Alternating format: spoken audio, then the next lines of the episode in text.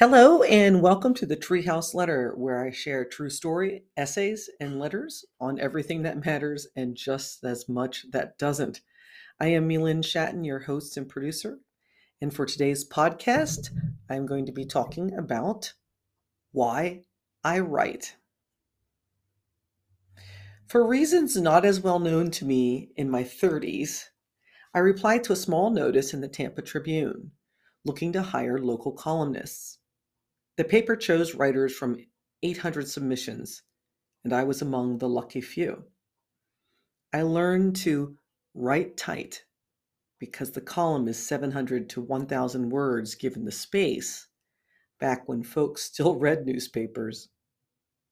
Afterwards, the editor hired me for feature writing, and I learned to interview, research, and write articles. It was not long, maybe a couple years, when I realized I had little interest in deadlines. But the desire, my desire to write, had been stoked. That's the thing with a flame that burns hot enough. There's no putting it out. I am as fascinated by story as I am by the words that make story possible. In the decades since those first columns, I did a deep dive into the sea of words, mesmerized and dazzled by the linguistic virtuosity of David Foster Wallace, the diction and line of Virginia Woolf, the spare and turbulent writing of Carson McCullers. How did they do it? Why did they do it? I know this from books on writing, biography, memoir, essays. Some do so for money, for fame, for self worth, or any combination thereof. But some write because they must. And this last category is perhaps the best and most powerful secret of writing discovery. A lot must happen before discovery. Voyages are not for the weak at heart, and the pack list for this kind of journey involves solitude and thought. Writing is a solitary life, so get comfortable being alone. Writers have an idea of where they are going, but to follow the process of inquiry and observation and research means detours and meandering paths. It may take you to a wholly different place that you set out to write about, and it may take you back to where you started. A few weeks ago, friends came to visit, and we had a lunch at the iconic Frank Pepe's. If you've been to Pepe's or had Connecticut pizza, you'll know they brought in the metal rack to stack our three pies, which were huge and much too much for the four of us. Anyway, Craig asked what I'd been up to, and at some point in the discussion, he said, You write for therapy. Then he moved on to another topic. I had little recourse for comment as Craig recalled events and characters with alacrity, from a breakdown by emergency calls at the firehouse to Army entrance exams in the 80s. My fascination with words notwithstanding, Craig's assessment of my reason for writing had me consider my motives more closely. Therapy in its modern usage means treatment for a disorder or disease, for an injury or illness. And that might broadly suggest writing as therapy for the human condition that we are born dying, that we are born with the firm knowledge that life as we know it is all about the movement from birth to death. That everything in between might advance us along this continuum, a kind of long suffering and disease that is life itself. Death, disease, old age, suffering. These are part of the Buddhist ideas of the Noble Truths, providing a ring of authenticity to this interpretation of therapy. The more accurate term for my writing was described by a graduate advisor. He found the power in my writing or the movement and the tension was driven by the search for meaning. Meaning. How is it that others see us so well, better than we see ourselves? He spent time with my words and writing, reviewing line and paragraph and story. He also did this for a living. But enough of advisors and friends, good intentions and ascriptions. What are my motives for writing? If not for money, or for fame. These reasons are legitimate as any. I would be wrong to dismiss them even if using a pen name. More than the creative urge and the search for meaning is the need for discovery. Think of Shackleton in the Antarctic, Darwin in the Galapagos, Borges in his labyrinths, Le Guin in her Earthsea. Discovery often brings meaning. And to set out on a voyage, particularly in writing, is to not know.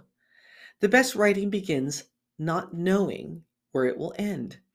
The characters, as yet unknown and unfleshed out, their actions and nation, uh, nature often thwarting the best of writers with things that they had actually intended. As the protagonist of this letter, the Treehouse letter, I had not known where I would land, the why behind my writing. I had an idea, but writing forces me to think on the page and exposes weaknesses. You can hone in on strengths and make connections, and those help me follow the trail. Story is iterative. The journey is meandering. The writing is rewriting. It is never done.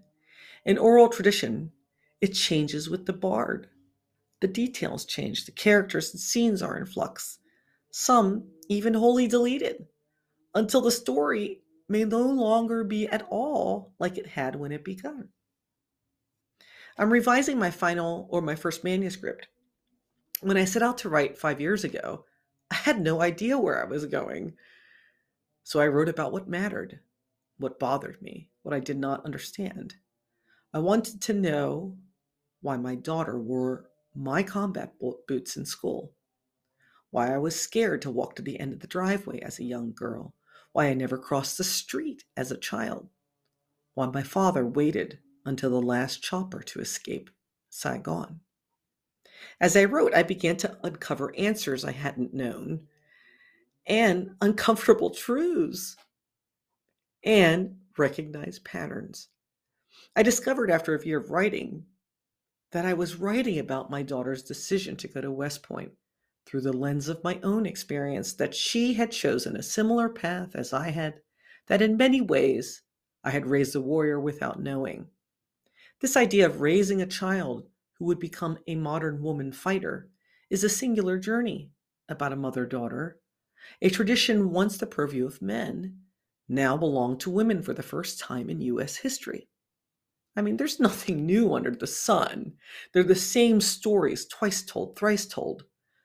But this is my story, our story. Discovery on this scale for me, 90 some thousand words, resembles what I have written in one essay, in one page, in one paragraph, in one sentence. Start here with the first word and end here at the finish. That's a sentence, start to finish. You travel in a sentence with letters and words, and you add more words which add meaning. You find meaning. This is a visual um, exercise. When you look at the sentence, it starts with you and ends with meaning. A journey may be to the Antarctic, and a journey may be here on the line with me on this page or as I read it, following and listening to each word in line and sentence and paragraph to its end. And that word is at the end of the paragraph and the end of the section. Why I write has everything to do with discovery. Then comes learning from what I have set down. How have I changed when I get where I think I wanted to go? And that there's more writing, which means going back to rewrite, getting it right, making the story work. I'm still there, by the way, in the manuscript in late revision and final drafts. James Salter wrote for many reasons, admiration among them. And he has that in spades. He's in the Academy of Letters and won awards. He said he wrote, quote, because I see the world in a certain way. Here's a quote from his essay on writing. In the end, writing is like a prison, an island from which you will never be released, but which is a kind of paradise the solitude, the thoughts, the incredible joy of putting into words the essence of what you, for the moment, understand and with your whole heart want to believe. For me, when I'm done with my manuscript, I will set out again. It is absolutely vital that I get off the island, escaping long enough to do and live and breathe. Then, yes, return to the island to reflect and to craft the words, to get the story down, to share the discovery.